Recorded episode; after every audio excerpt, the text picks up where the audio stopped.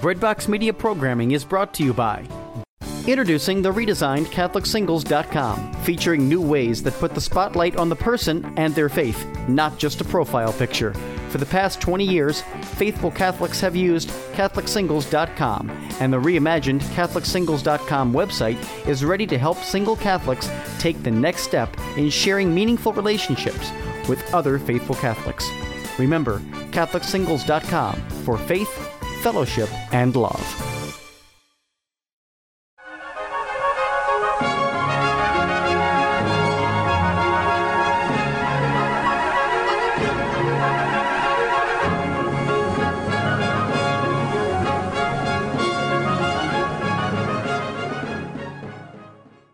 This is Setting Record Straight. I'm Chuck Coughlin. And this is BreadboxMedia.com.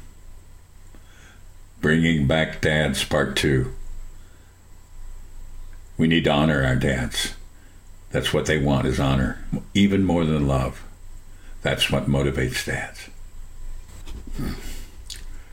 In part one of Bringing Back Dads, I discussed the study that established that men want to be honored more than loved women love more than honored.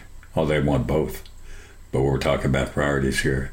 And also in part one, I talked about the study that established that if the dad is if the dad is a regular attendance at church, four fifths of the children will be, no matter what the mother does. If the mother attends church regularly and the father not at all, it's only one in 50 children that will end up attending church. I discussed all that in part one. Let's go on talking about the importance of dads, the foundational importance of dads. Dads are the essential foundation for Christian society. The ideal family structure is specifically outlined in the words of the marriage ceremony, in the marriage vows. The man swears to love, honor, and cherish the bride. He will give his life to protect his wife and children if necessary. And the bride, in her part, promises to love, honor, and obey her husband, her protector. Not popular today, but through history it's shown to be the most resilient and prosperous family structure. Have you ever been to a wedding where the heavens opened up and a celestial voice declared the couple husband and wife? Well, I will admit that I have not. Perhaps you have. Yet, when Jesus talks about marriage, he describes it as something that God does. I quote Matthew 19:6. What God has joined together, let no man put asunder. God is joined together. The voices heard at a wedding are human voices. But when it is all over, God has spoken and created a new family. Saying I do at a wedding obligates a man and woman to a lifetime of faithfulness as a husband or wife. For the greatest part of all cultures and all of history, a family is a mother, a father, and their children, one or more children. That is what a family is. Those three components make up a family. If there's only a husband and wife, then that's a family. In our society today, the government and the courts have been engaged in changing the definition of words. They've changed the definition of the word marriage to mean romantic sexual associations. Well, this is an entirely new thing. The phenomenon that we are describing as marriage is the creation of a new word that sounds exactly like the old word, but means something very different. The great majority, with exceptions, of cultures over time and space, and anthropologists have confirmed this, do subscribe to the traditional definition of marriage. What individuals comprise a family? I hope to illuminate and reveal the real record about what elements comprise the natural family and what components have comprised the family down through history and around the globe in different cultures.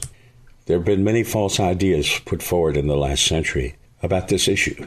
Based on assumptions that are plainly false. Our governments have been redesigning the family But if the family composed of a bonded mother and father raising children is a natural thing, has been the normal arrangement throughout history, the usual arrangement. In my discussion, I will cite exceptions, but this is an investigation that will attempt to discover the normal, the natural, the mainstream arrangement of the components that comprise a family. The family that has arisen from nature. If we do find that the bonded mother and father with one or more children is the normal and natural arrangement, can we redefine the family without experiencing unintended consequences? In a March 19, 2013 article in Psychology Today by Barbara Ray, a study is described called the Not Yet Marriage Report concludes that raising a child in a cohabitating relationship is harder on a child than raising him or her in a marriage. Unfortunately, the typical cohabitating couple in the United States doesn't make it past year five. For a variety of reasons money problems, the stress of raising kids, the relationship begins to fray. A single mother who had a son when she was 18 years old reported to the study kids are very hard on any relationship. If you're not with someone willing to make a commitment, then the chances of that relationship being able to withstand the stress is pretty slim. If a guy can just get up and walk away and go somewhere without the stress, he probably will. Approximately 32% of single mother families were in poverty in the year 2010. And poverty has a long reach in a child's life. As a comparison, the poverty rate nationally was 15%, less than half. The mother might find a new romantic relationship, as human beings are wont to do. She and her new man might move in together, hoping that this time will be different, that this one might last. And it might, but it also might not. Cohabiting relationships in the United States are still a shaky prospect. The United States has the shortest duration rate for cohabitation of any Western country. This can leave a lasting impact on children. They have more behavioral problems, more cognitive problems than those in married couple families. In an effort to look at this issue with skepticism and cool rationality, we can do no better than turn to Christopher Dawson, the Oxford Don, Catholic, and famous historian Christopher Dawson's books of history were commonly found in American households up to about 1945 or 1950. His ideas are still relevant.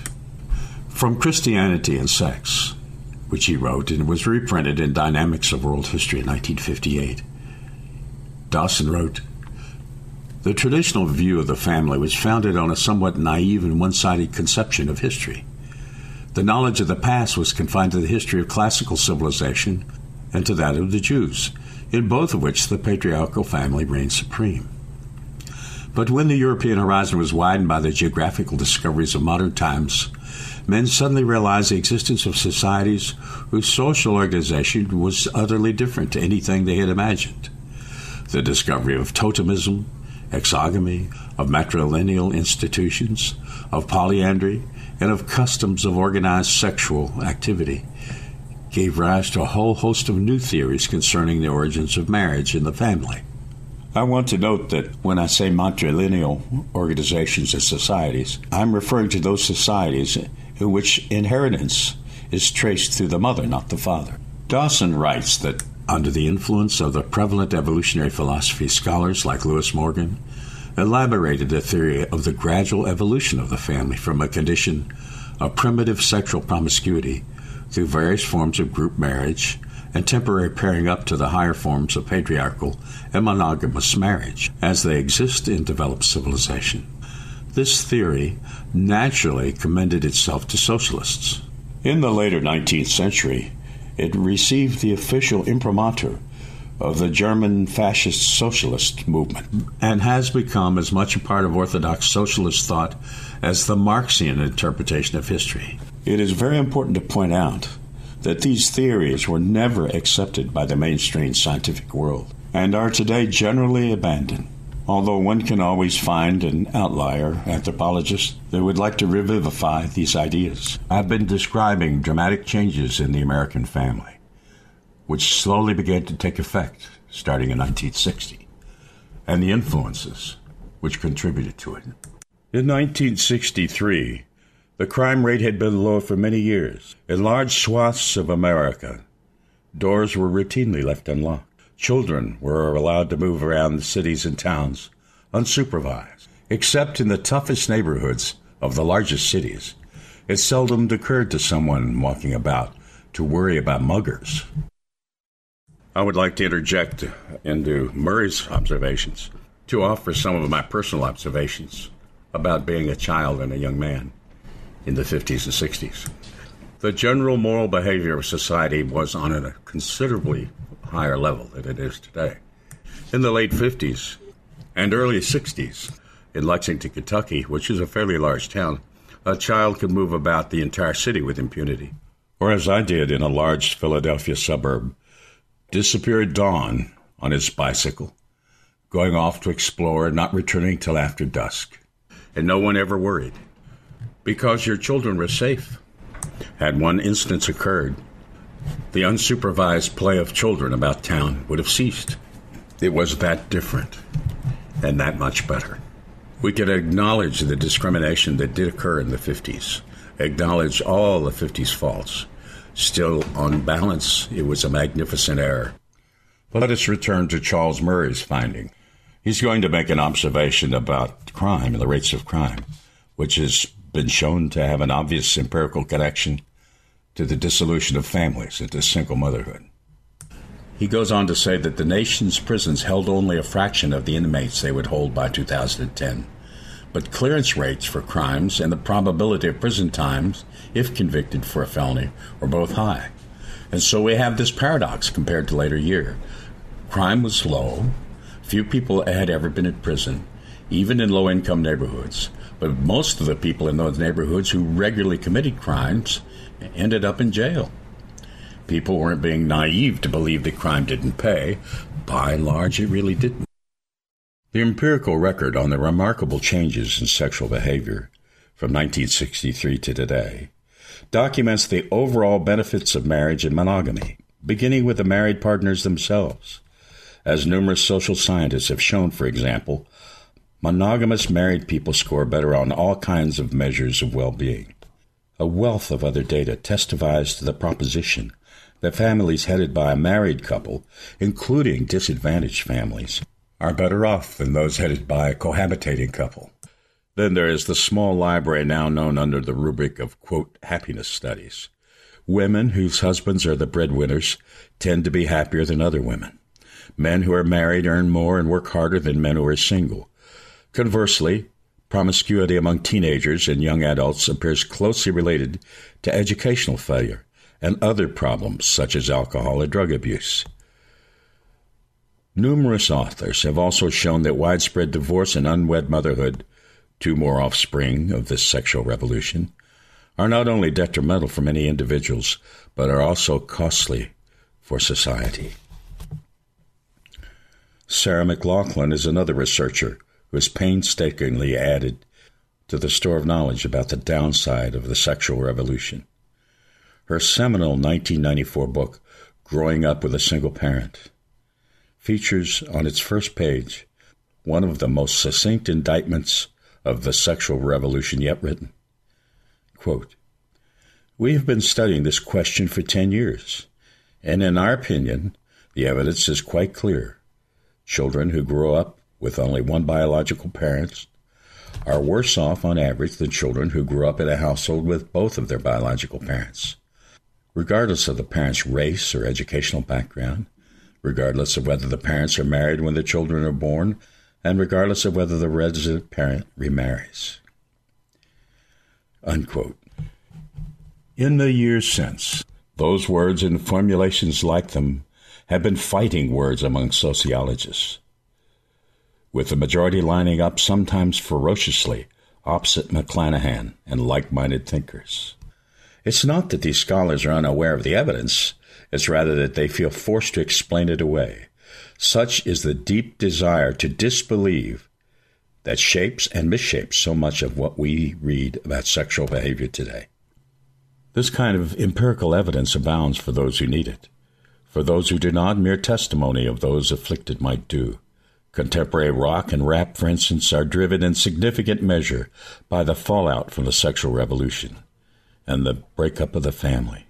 Their predominant themes include broken homes, broken families, moms, abusive boyfriends, sexual predators, and the rest of the revolution's effect.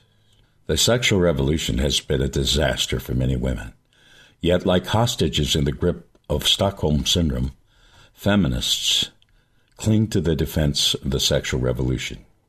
How many feminist minded students who demonstrate for abortion rights realize that in many parts of the world, including the United States, girls are more likely to be aborted than boys? So many people today imagine themselves exercising a whole new model by cohabitating by an unmarried man and an unmarried woman living together. There's nothing particularly modern or experimental about this or progressive. It's an ancient practice. Its effects are well known when you read history. When it is widespread in its civilization, that civilization withers and dies. Civilizations are built on the family, upon marriages. Cohabitating is one of the principal causes, according to many historians, of the decline of the Greek city states, of the dissolution of the Roman Empire, the abandonment of the traditional family. As Malcolm Muggeridge once observed, people do not believe lies because they have to, but because they want to. Is all this inevitable? Well, for one thing, understand something that may be counterintuitive. We moderns do not really live in an age of nihilism.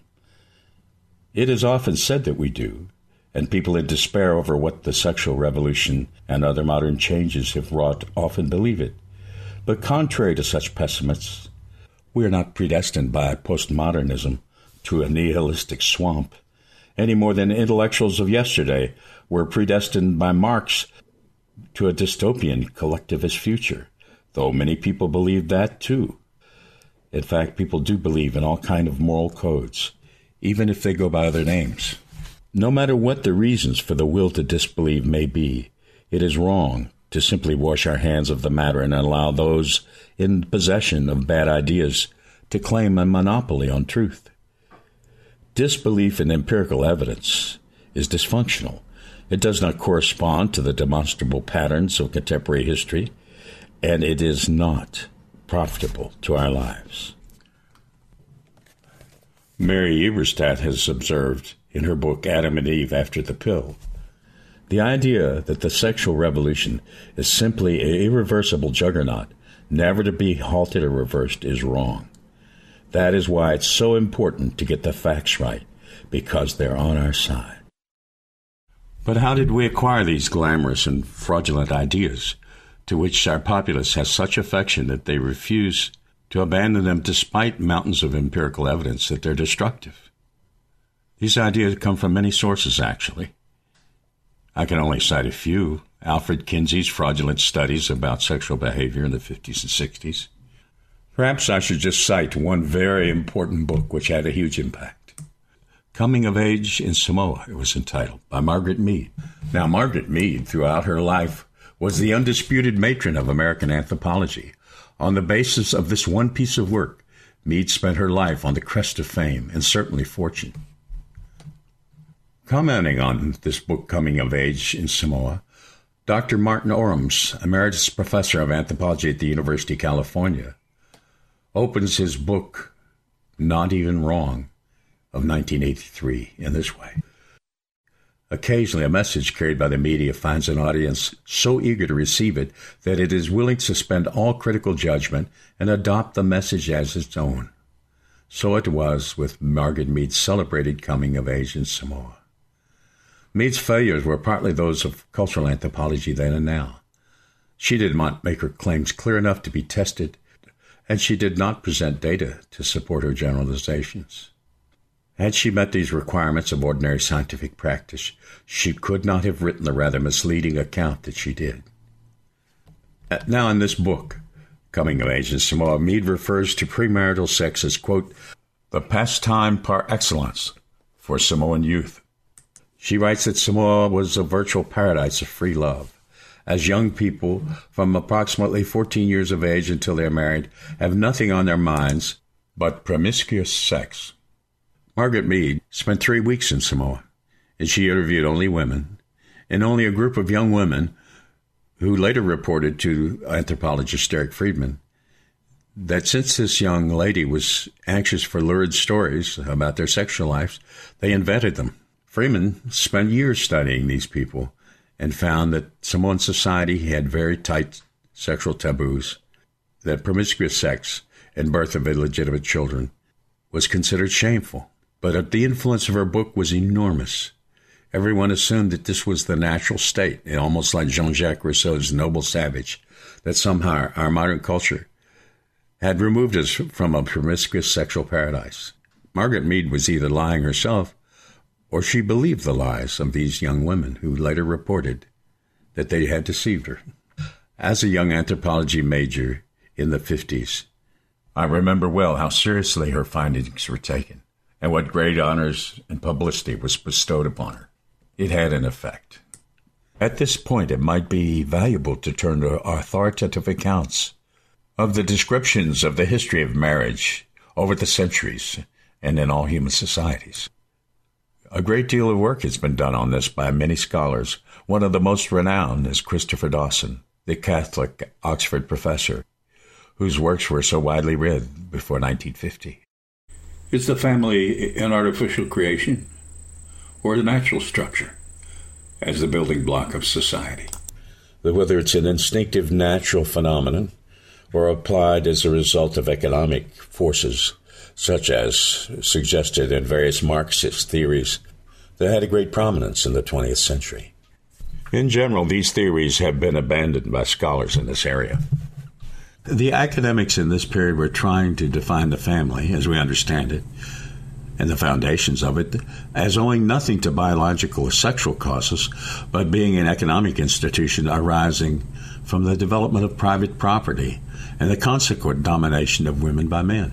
They said it was but a euphemism for the individualistic male with his subordinate dependence. Responding to this viewpoint, Dawson goes on to write But in spite of its logical coherence and the undoubted existence of matrilineal institutions in primitive societies, this theory has not been borne out by recent investigation. The whole tendency of modern anthropology regarding primitive promiscuity and sexual communism and to emphasize the importance and universality of marriage, whether the social organization is matrilineal or patrilineal.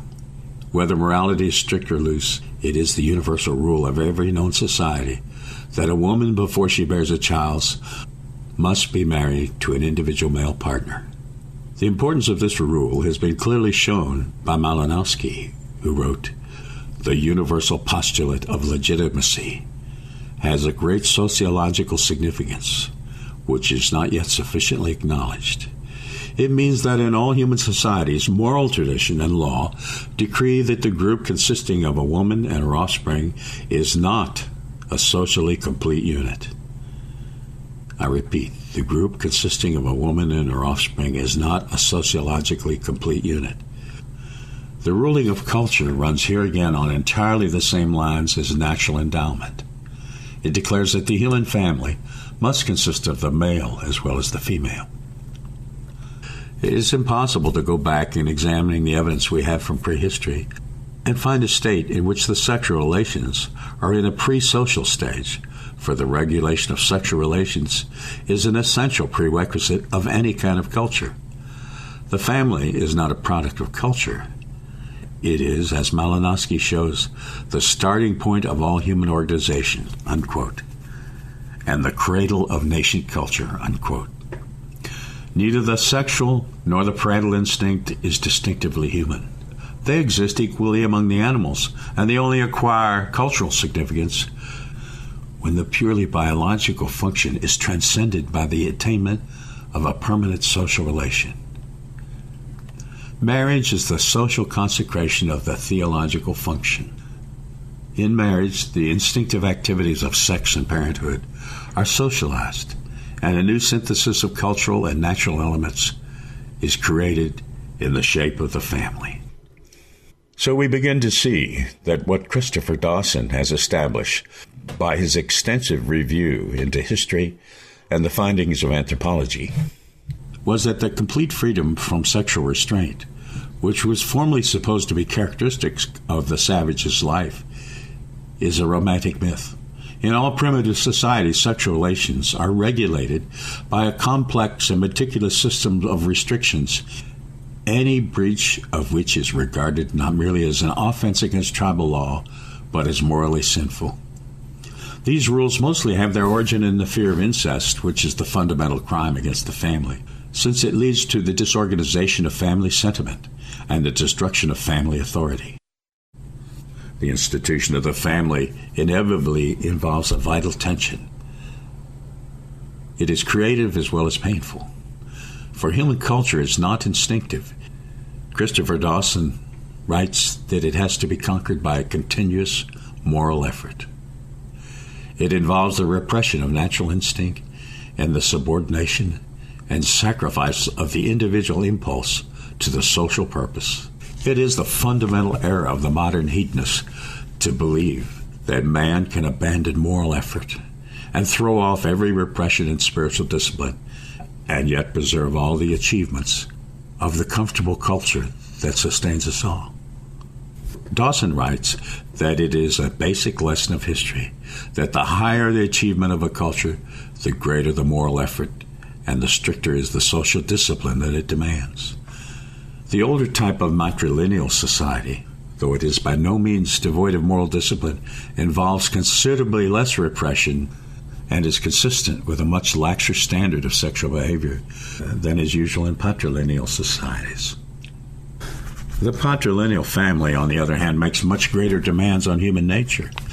It requires chastity and self sacrifice on the part of the wife, and obedience and discipline on the part of the children while the father himself has to assume a heavy burden of responsibility and suppress his personal feelings in the interest of the family tradition.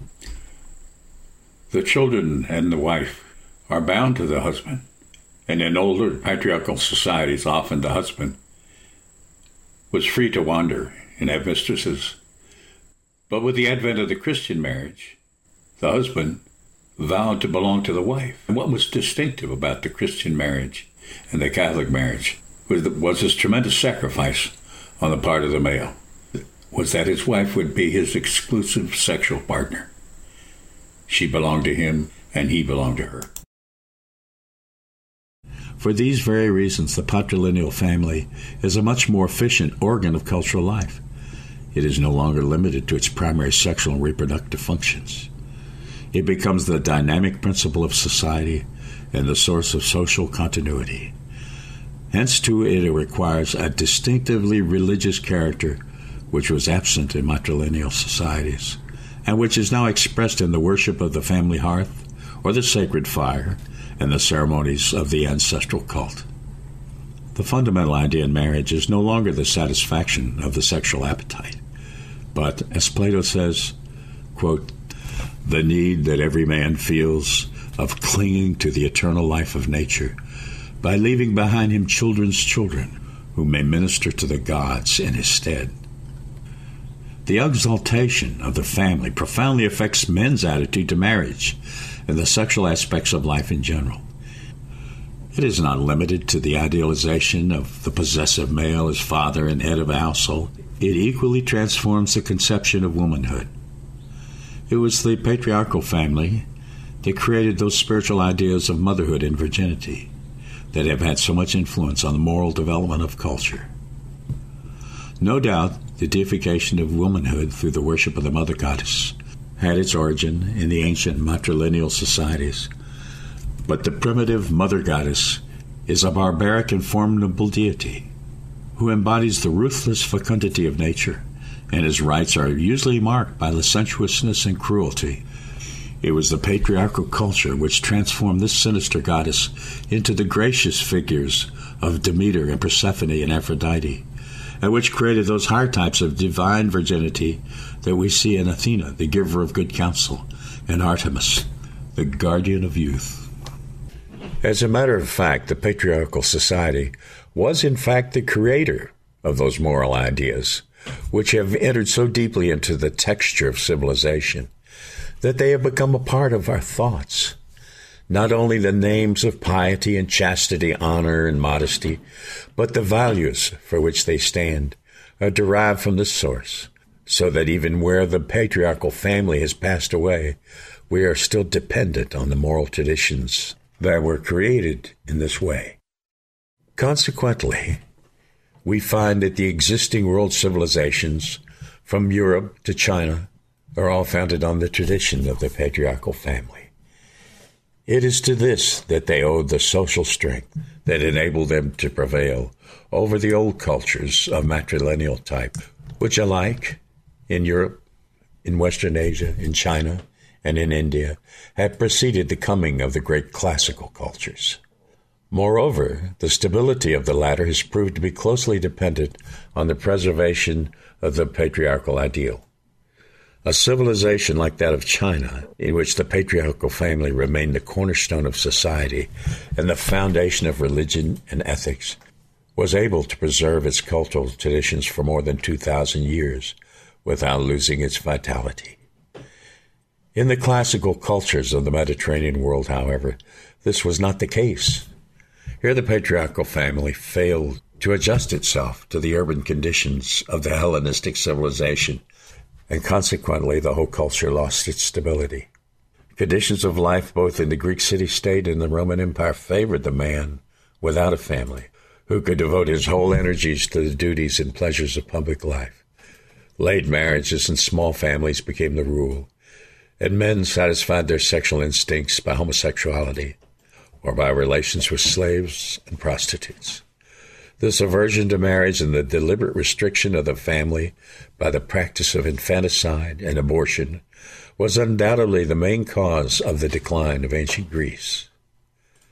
As the historian Polybius pointed out in the second century BC, and the same factors were equally powerful in the society of the empire, where the citizen class, even in the provinces, was extraordinarily sterile. Thus, the ancient world lost its roots alike in the family and in the land and became prematurely withered. This is an almost inexhaustible subject, and I've probably exhausted you. There's much more to say at some other time. It's the Christian marriage that has provided the, the firmest foundation, the firmest building block for the most successful societies and most humane societies in history.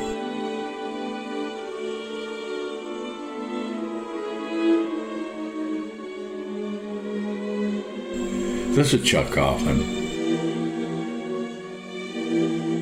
on breadboxmedia.com.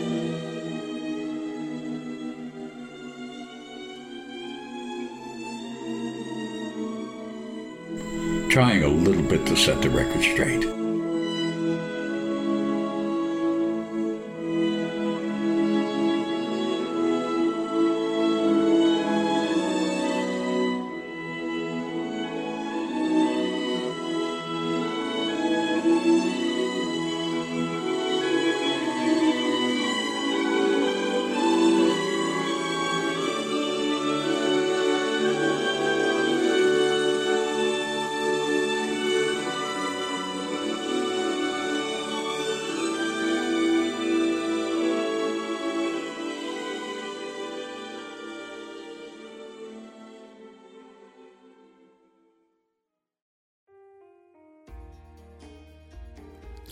This is international Catholic singer Anna Nuzzo, inviting you to join me and Father Dan Cambra of the Marian Fathers on a select international tour's Divine Mercy pilgrimage to Poland and the Czech Republic.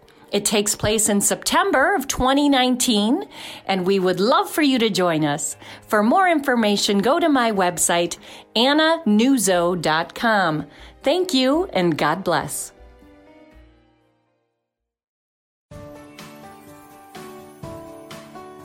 Breadbox Media programming is brought to you by Jack Kane Ford. Find your next Ford Tough vehicle at caneford.com.